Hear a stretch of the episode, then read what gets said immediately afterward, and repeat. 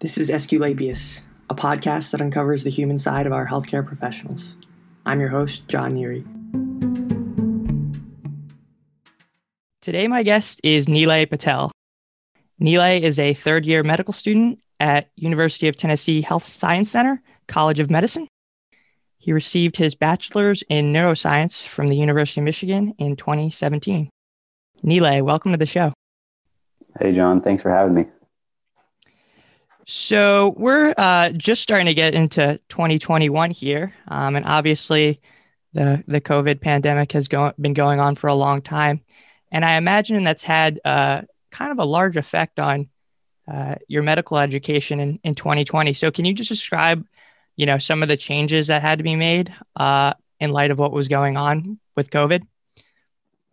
So I was a second year medical student when the pandemic started. So I guess around March of 2020 is when all of this kind of came to the US. Um, and actually, it's affected every year of medical school differently. So as a second year, I was just finishing um, my like like my didactics for the for that school year, um, and getting into studying for step one, which is our first uh, board exam that we take at the end of our second year.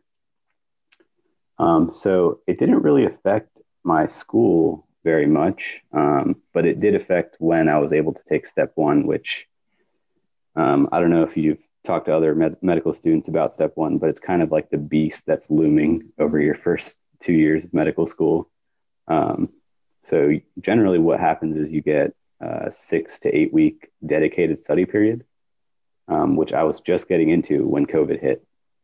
Um, and so there was kind of this uncertainty on whether we would even be able to take the test. And kind of two, three weeks into my dedicated study period, when you know you should have 100% of your con- concentration on studying for this massive test, kind of over our, over, over our shoulders, we were like worrying about whether we'll even be able to take it with this huge pandemic that's happening. Um, and when what ended up happening is the test centers actually closed and people's tests got delayed and delayed. Um, I was originally scheduled for April and ended up having to take it in um, October. So, in the middle of my third year, which is kind of unprecedented. Um, usually, you have to take the test in order to start your third year of med- medical school, but um, today is obviously, or this year is obviously an exceptional year, so they had to make some exceptions. So even as I understand, uh, even before COVID, there was this like trend in medical schools, which my, cousin, he's a he's an older physician, he's like 50 years old now, and and we when he heard about this trend, it was kind of bizarre to him that students don't really attend lectures; they kind of just go through, like you said, like the didactics on their own. So is this I, something that is is basically preeminent at University of Tennessee. And could you just like uh, elaborate on how that sort of affects the educational experience of just kind of doing everything uh, sort of on your own as opposed into a lecture setting? So uh, that is one of the kind of misconceptions about medical school is that the first two years are purely lectures, just like you know you would imagine undergrad being. Um, but it's a mix of you know anatomy lab, uh, first semester for us, which is obviously in person and required. Um, and then we have different clinical kind of teaching sessions, maybe once or twice per week that are required and in person. Um, and then just on the lecture side, um, some of them are required and um, some of them, and all of them are recorded and you can watch them at a later time, but some are required to be attended in person.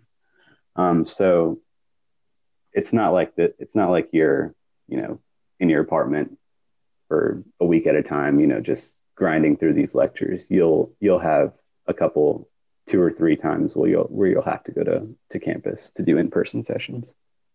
Can you also uh, talk about the structure of your clinical rotations? That t- that starts in, like you said, your third year, right? And how are you sort of how, you know what's your sort of workflow how how are you assessed during that time etc so there's seven core rotations um, that every medical student does during third year um, let's see if i can remember them all right now pediatrics um, obgyn medicine family medicine surgery uh, psychiatry, and neurology. So those are the seven core rotations that every med student does, um, and those kind of lay the groundwork for you know getting exposure to many different specialties in medicine. And then um, during your fourth year, you kind of have the fr- more freedom to decide uh, what what more you want to pursue um, in your junior internships and so forth. Um, so right now, I'm working on my core rotations. I've done uh, pediatrics. I've done half of my OBGYN rotation. Um, I've done neurology and psychiatry, and I just finished internal medicine, and I'm about to start family medicine. So um, I've gotten a pretty wide range of exposure to um, to different specialties. And like I said, every medical student does go through these. So it's it's nice to kind of see things that you might not have been exposed to in the past um, during your shadowing or um, any other previous experiences that you've had. Um, in terms of being evaluated, um, it's kind of a mix between um, clinical evaluations by your attending physicians during your rotations um, and the shelf exam, which is the exam that you take at the end of every rotation. And that's a standardized exam um, put on by the NBME um, that every med student takes at the end of their core rotations.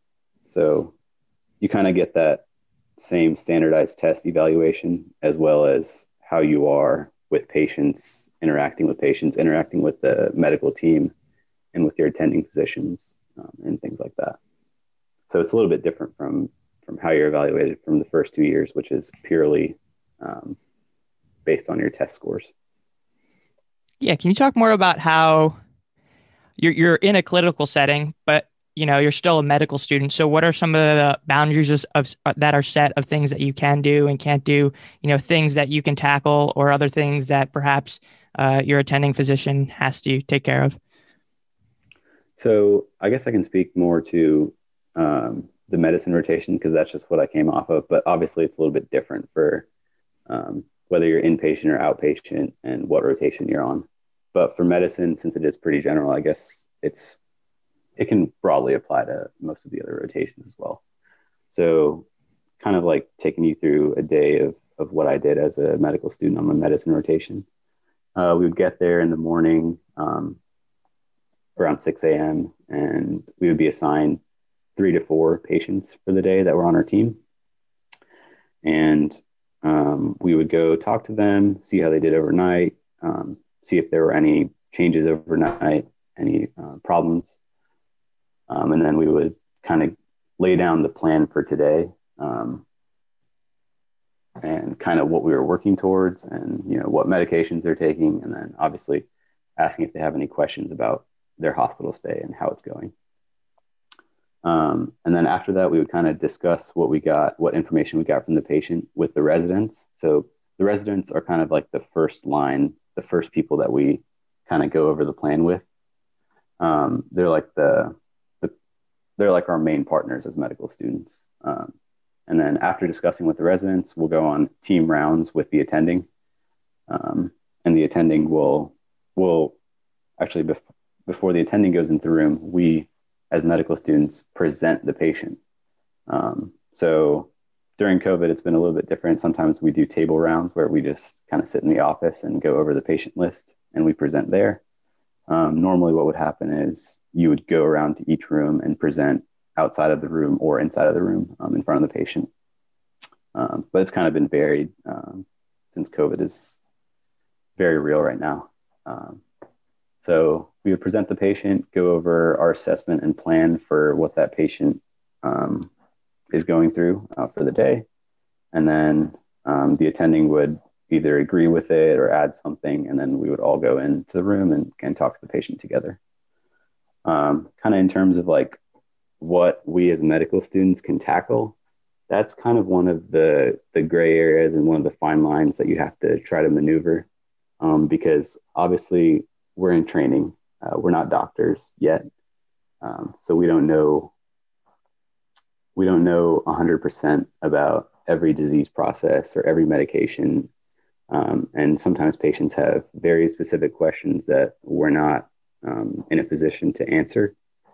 Um, and so you know, about simple things such as like hypertension, diabetes, if there are if they are questions that we feel comfortable answering and that we feel we have the adequate knowledge to answer, then we certainly can. But um, some of the times uh, we kind of have to defer that to either the residents or the attendings um, and kind of just say, you know, try to bring that up when we come back with the with the attending and the resident, um, and then go from there.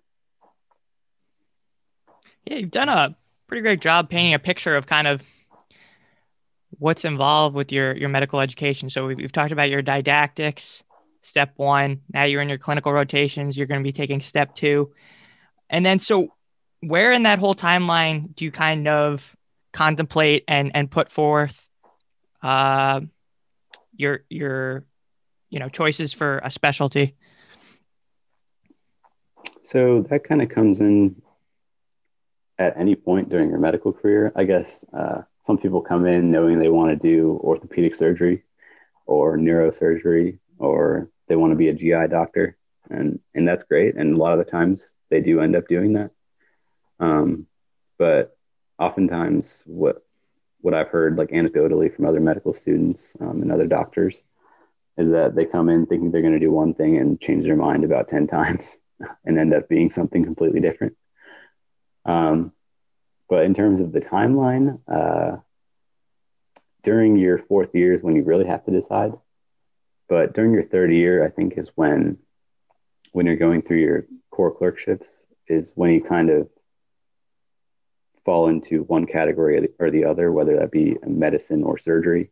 Um, and once you've decided that, then you can kind of start to narrow things down as you experience them during your rotations. Um, and then during your fourth year, uh, like I said, you can you have more freedom to decide what rotations you want to pursue further um, and kind of explore further. Tangent to that, I think a big uh, trend that's pre- pre- prevalent in medicine is the the shortage of primary care physicians. So, ha- just being a medical student, have you noticed that people are sort of steering away from primary care, or you know, um, people are giving you feedback to either do primary care or not. Have has have you kind of seen, uh, you know, the evidence as to why there is a shortage of primary care physicians during your your medical education? Yeah, and I think a lot of it is, you know, primary care. Uh, the compensation is generally a bit less, um, and there's less glamour in it, um, as well as people don't really want uh, to end up treating, you know, like hypertension and diabetes. I think it's maybe kind of boring or kind of mundane. They want to do, you know, quote unquote, cooler things um, in their medical career. Um, and some of those things might be true. Uh, obviously, it's a matter of opinion, um, what people think about primary care. Um, but I think one of the one of the good things that I have seen is that there are starting to they're starting to have more programs um, designed to kind of keep people kind of uh, steer people into primary care. Um, one of the one of the ones that comes to mind is um, I can't remember the name off the top of my head, but they'll actually pay for your medical school um, if you in in like in if you trade four years of your um, clinical time to serving an underserved population, whether that be in some rural area or the VA or something like that.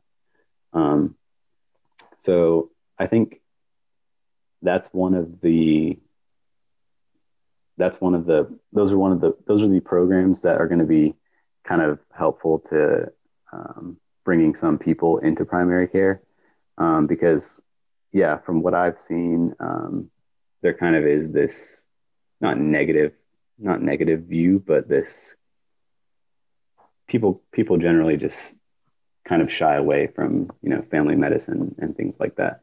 Uh, most people who do like internal medicine want to subspecialize or do some sort of fellowship afterwards. Have you seen uh, in the workflow of a hospital sort of evidence that uh, say like phys- physician's assistants or nurse practitioners or perhaps some other uh, you know healthcare practitioner are, are, is filling that vacuum where there aren't enough primary care physicians and providing that sort of like you said care for diabetes hypertension a lot of uh, you know common conditions? So i think nurse practitioners and physician assistants and you know kind of advanced um, advanced practitioners generally come more into play in the outpatient setting. And so they definitely are um, present in, in the inpatient setting which um, as a med student i have you know more experience with. Um, so i've seen um, you know nurse practitioner nurse practitioners working working with the neurology team uh, working with nephrology uh, rheumatology. Um, but you know, when you hear about these massive practices of you know like 20 nurse practitioners being overseen by one doctor, those kinds of things that you see in in the news, those are those are more in the outpatient setting. Um, uh, so no, I don't really have I don't really see that too often um, as a med student.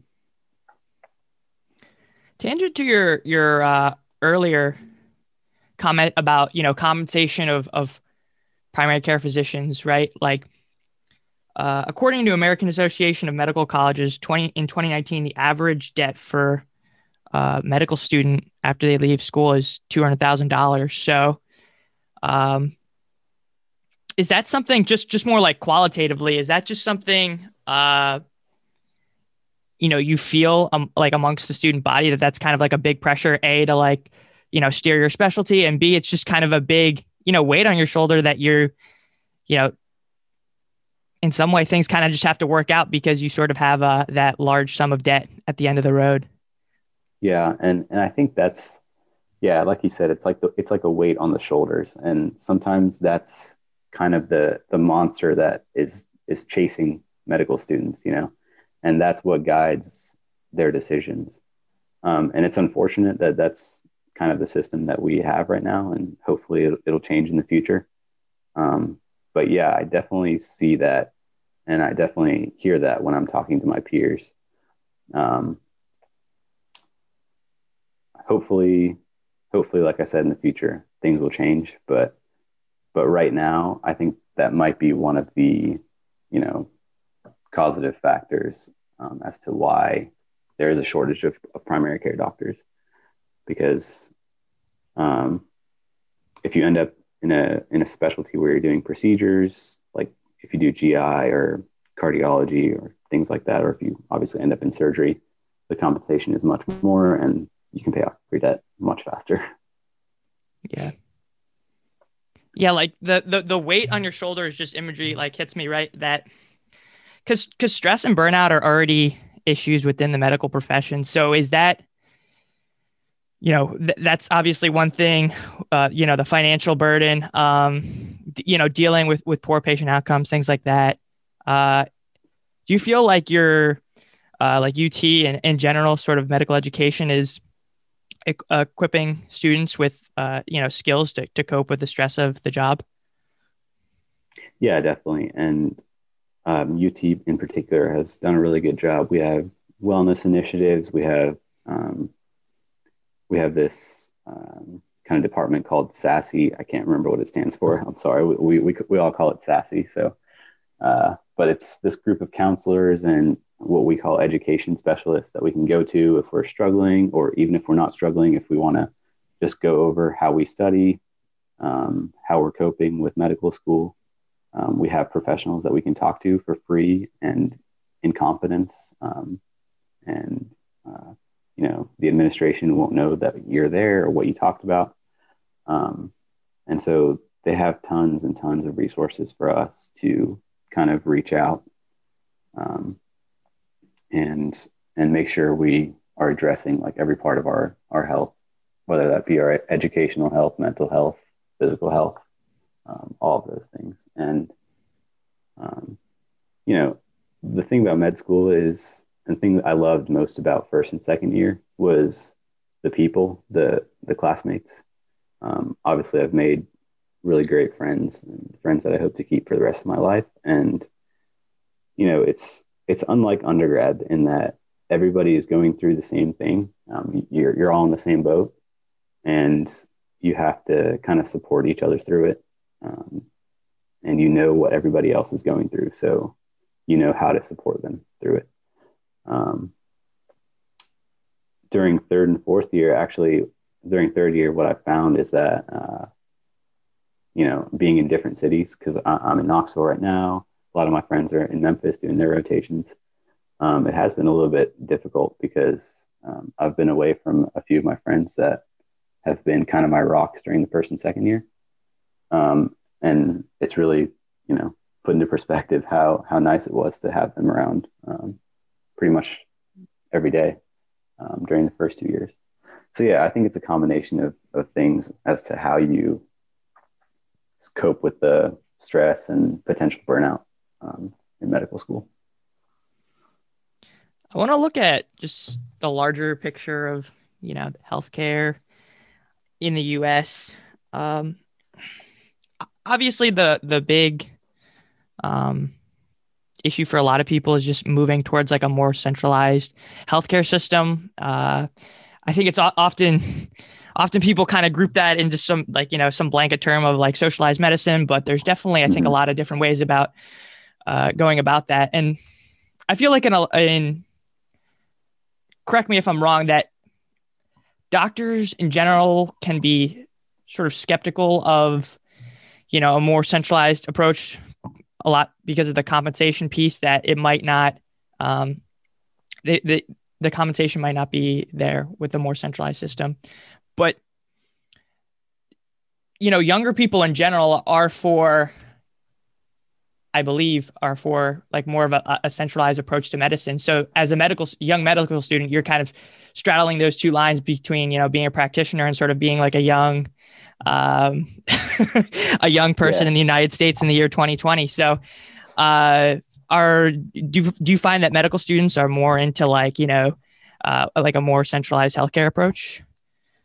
Yeah, I think you know as as any future any future clinician. Um, who cares for the well-being of others, which I hope all future clinicians do care for the well-being of others, generally want more people to have access to healthcare and have cheaper healthcare. Um, I think that's one of the, the massive problems in the U.S. And you know, sometimes we compare ourselves to Canada and the UK and, and these these places that do have a centralized um, medical system. Um, but on the flip side, uh, the compensation is one of the allures of being a physician in the United States. So, yeah, how do you balance that? Um, and I think the way I look at it is um, the system isn't going to change like super rapidly. It's going to be a very, very um, slow and methodical change if there if, if there is a change. Um, you know, like the average doctor isn't going to start making two hundred thousand dollars as opposed to four hundred thousand dollars. You know, um, from one year to the next. Um, and so, I think I think the whole fear of a single payer of a universal healthcare system or socialized medicine, as some people like to call it, is kind of over exaggerated and blown out a little bit, um, which is unfortunate because I think the idea of it is good and would be good for most Americans. Um, but yeah, like I said, um, I don't think I don't think things will change super rapidly. So I don't think it's something to have too much concern about.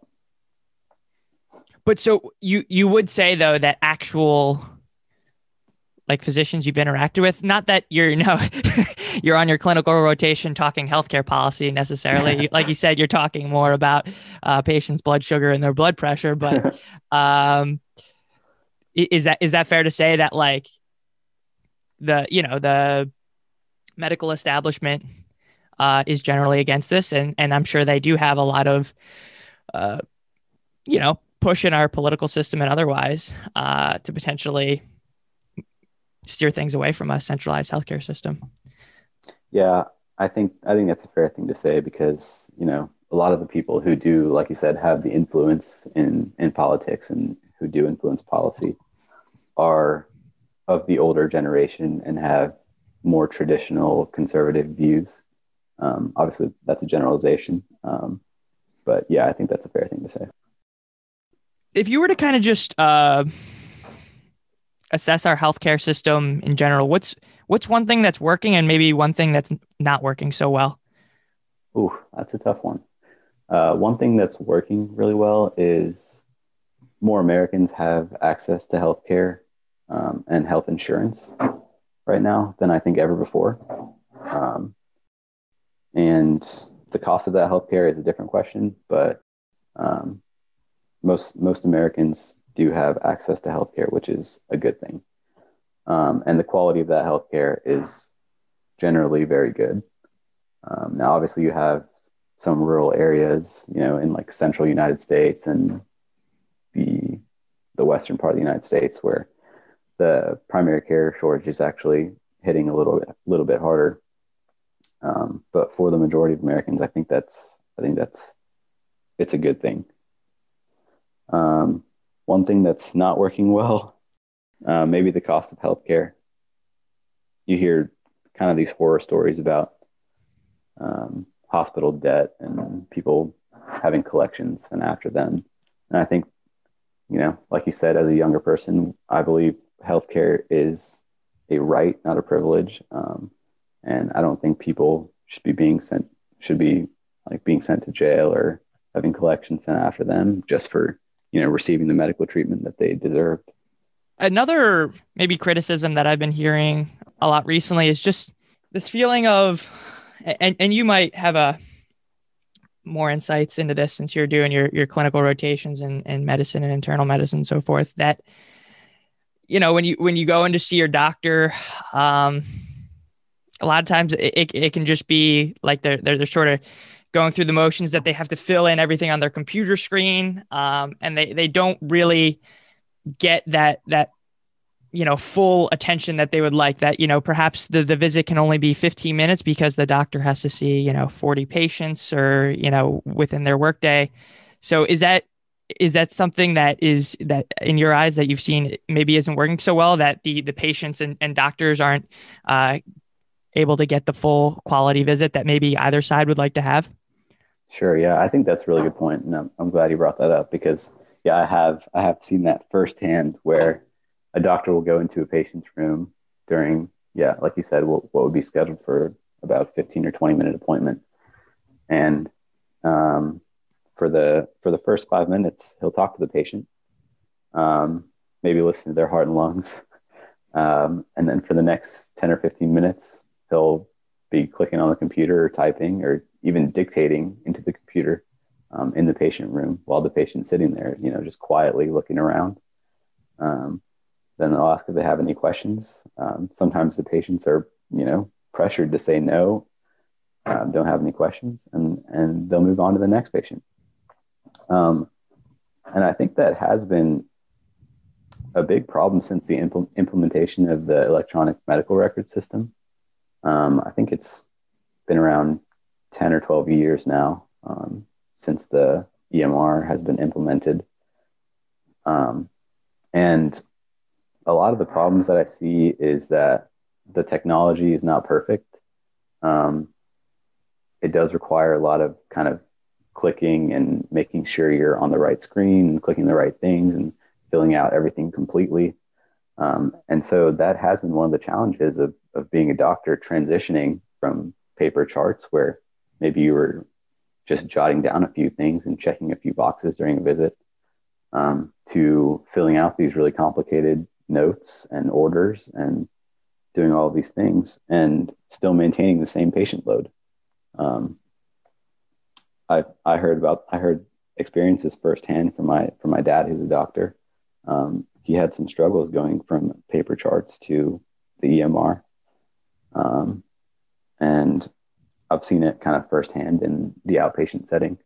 Um, in the hospital, like with you know younger residents and with younger attendings, um, it becomes less of an issue because um, most most residents and attendings don't walk around with a computer.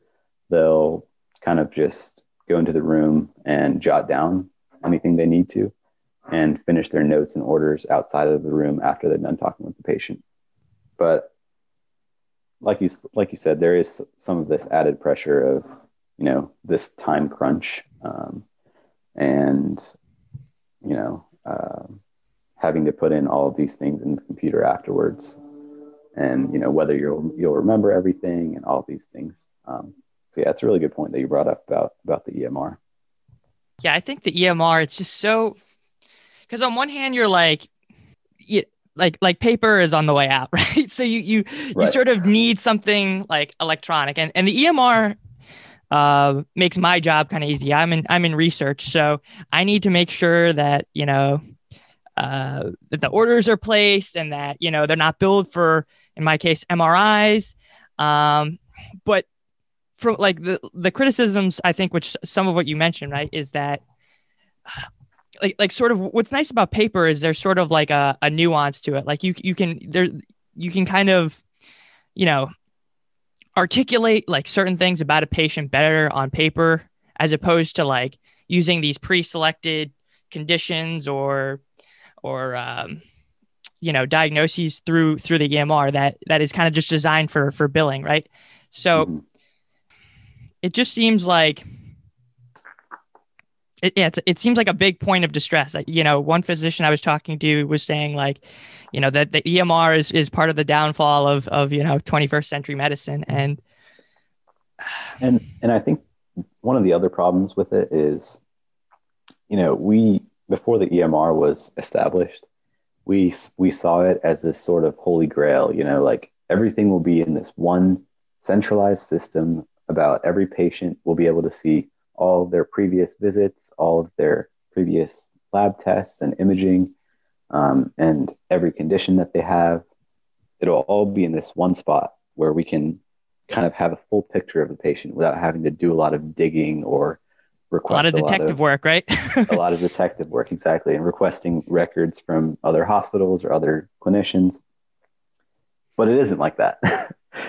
um, obviously it has taken it has taken some of the detective work out of it. Um, you know, if a patient has been to your to your hospital in the past, you're you're able to pull up um, previous labs and imaging and you know um, previous physicians' notes. But if they're not in the same system, you do end up having to do detective work and making phone calls and having records sent over. Um, and it's kind of more of the same that you know more of the same issue that we thought we had solved with EMR. And so I think that's one of the main criticisms of it is that obviously it's still young, um, but there are definitely definitely some improvements that need to be made. On all the different things, you know, we've touched with healthcare accessibility, the EMR, um, right? It's part of this this general, you know, you hear all this noise about like the brokenness of our healthcare system, and I guess now my question to you would be, is that something that you know, your medical school acknowledges that like our healthcare system is broke like is is broken in a way or is that something that's kind of you know not talked about? You're just kind of stick to to, to your didactics and clinical rotations. Um every medical medical school obviously has to you know train medical students based on you know what the LCME requires, and there are certain things that, that every medical school needs to teach their students. Um, some of these other things, such as addressing the healthcare system and you know what problems may or may not um, may, that what problems it may or may not have. Um, other things like social determinants of health, um, kind of implicit bias, all these kinds of things that are definitely relevant to um, our futures as clinicians. Those are kind of up to individual medical stu- medical schools to um, acknowledge as much or as little as they want. Um, UT has done a great job of talking about kind of the social determinants of health. Um, you know, going through um, implicit bias, how how um, physicians may or may not influence um, be influenced, sorry, to be influenced in how they um, treat their patients, uh, whether they be African American or Asian or um, any other race or creed. Um, in terms of the healthcare system and it being broken, you know, we haven't really touched on that too too much. Um, it's kind of up to the individual student to kind of dive into that as much as as much as they want. When you look at uh, you know medicine on the whole, um, I think uh, one of our previous episodes, uh, Dr. Chidi Parikh, she's a integrative medicine physician at New York Presbyterian, and we were kind of talking about you know the art and the science of medicine, and science obviously being you know the very the, the mechanisms of of, of, of things that go on your in your body and, and and the anatomy and how things work and the art being kind of related to the more of the soft side right? The the holistic healthcare the really you know seeing uh, the patient as a whole. Uh, do you feel as a medical student that uh, you know you've you've gotten education that kind of uh, puts emphasis on both the art and the science of medicine? Most definitely um, and I think the first two years of medical school are are more geared towards the science of medicine. Um, and third and fourth year is really when you learn the art, um, because you know you're observing residents and attendings interact with patients all the time, and you kind of develop your own style based on um, people's approaches that you liked, or you kind of reject certain methods based on people's approaches that you didn't like. And so what do you what, what do you mean by that? Like like an approach you would like or, or dislike? What would be an example of that? Um so some people kind of some residents that I've seen, some attendings kind of approach their patients as diagnoses. Um, they don't really take the time to ask about uh, maybe some social factors or some other factors that might be playing into um, a patient's well-being and how they're presenting to the hospital. I can't really think of a specific example off the top of my head, but um, I have seen res I have seen actually a few residents who who kind of refer to their patients by their diagnoses or their room numbers. You know, they kind of think about they think about these patients as not people but as diagnoses and that's kind of one of the approaches that I've rejected. Even during the, our first and second year of med school, we were taught always refer to patients by their names. Um, they are a person who has hypertension. They are not, you know, hypertension in room number 12. Um, and so you kind of go in to talking to that patient with that approach. Um, they are a person first and foremost. And so you kind of learn their story, learn you know what factors might be playing into their disease process. And then you kind of take how you treat their disease disease process from there. Um, you don't go in with you know these preconceived notions of you know why they might have hypertension or diabetes or um, something like that. Um, kind of go in with an open mind and, and see this person as a person first um, and, and go from there. Yeah right on you don't want to dehumanize any of your patients, right? Most definitely.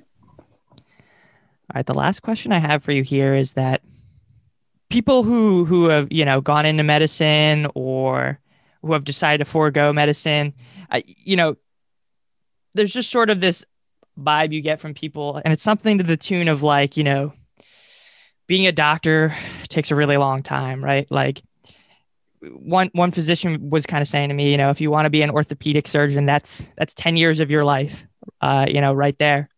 And that sort of elicits a sense of, you know, that, that it's just like a, a, really hard 10 years and that you're you're you're for, foregoing a lot of other things. And like I guess my question to you is now that you're sort of in the middle of your, you know, medical education experience, is that like do you feel like you're you're sort of missing out on other things that you could have been doing but you've decided to take this long road to medicine yeah i, I think that is a very common view about uh, about medicine is that you're you're literally wasting your prime of your life. Like your 20s and your early 30s are when your body is at its like peak, you know, your mind is at its peak and you're wasting away your life, you know. Uh, but then there's the other way to look at it. Um, and when you were asking me that question, actually, it, it brought to mind a, a meme that I saw on the medical school subreddit. Um, I think it was something like, um, uh, as a med as a med student, you know, I'll be happy when I graduate medical school. As a resident, I'll be happy when I get into this fellowship. As a fellow, I'll be happy when I'm an attending. Um, and then as an attending, I'll be happy when I retire. Um, yeah. And it's kind of this, you know, I'll be happy when this next thing happens or this next thing happens. You forget to be happy now and to live in the moment.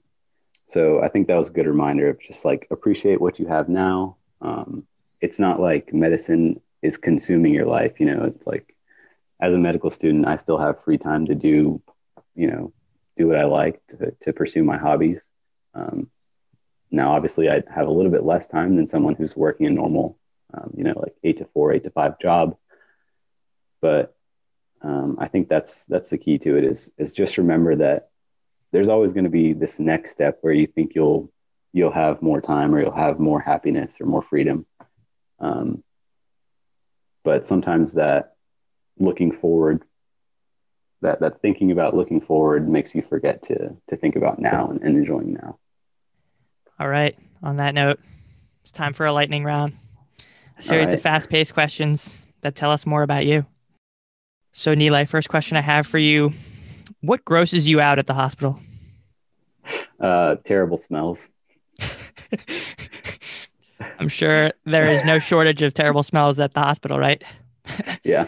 All sorts of bodily fluids. How do you uh you i guess with the, has the mask helped uh with covid in you know sort of minimizing that uh trauma? oh, most most definitely. But sometimes when you're using your n95 that was meant to be used for you know one or two days and you're going on like two weeks of using it it loses its effectiveness. Altoids baby. Altoids. What is your go-to strategy for coping with stress? Um rock climbing. Um, I, have recently gotten into rock climbing um, as a first year medical student. And in Memphis, there's this awesome gym called Memphis Rox. Um, and so every time I was every time I was feeling stressed out, I would just go rock climb. And I had my whole climbing friends group who I would always run into at least one or two people when I was there. And it kind of got my mind off of medical school because it, it, can be it can be hard to kind of get out of the bubble of medical school um, during the first couple years because you're always thinking about thinking about school, always studying with your friends who are in your class or in the class below or above you. Um, so so being at the gym was definitely that thing for me to to kind of get away from it. Besides rock climbing, I also understand you've been hitting the links a little bit. Is that correct? Ah, yes. I have been getting back into it since my middle school days. So, uh, what is your uh, favorite uh, club in the golf bag? Ooh, it's got to be four or five iron. I think four iron. That's pretty uncommon, I would say. yeah, I, I I can't hit wedges. I can't hit my short irons, but somehow my long irons just they just go. Well, that's a that's that's definitely a club I struggle with. So maybe you'll have to give me a lesson on that. I hate the um, driver. driver's in the doghouse, right? Um, what is the medical specialty you hope to pursue? So right now, I'm thinking about either radiology or internal medicine, um, and potentially GI after after internal medicine, but still deciding. Nice. You can you can come and hang out with me at uh, HSS Radiology. Um, lastly, the what was the just the biggest surprise uh, for you thus far in, in medical school? So I think I wasn't surprised by the workload because everybody who had gone through it before kind of prepared me for that. Um, and obviously, there's hearing about it is different from actually going through it.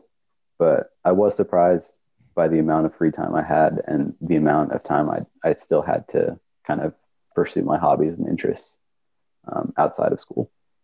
So I would I would definitely say to you as someone who's hopefully starting med school soon, um, don't think about it as consuming your life because it definitely won't. And um, you have to kind of consciously try to try to step out of, of the medical bubble um, as often as you want. It's all about that work life balance, right? Definitely, definitely. All right. Nilay Patel, thank you so much for joining the show. Thank you, sir. It's been a pleasure.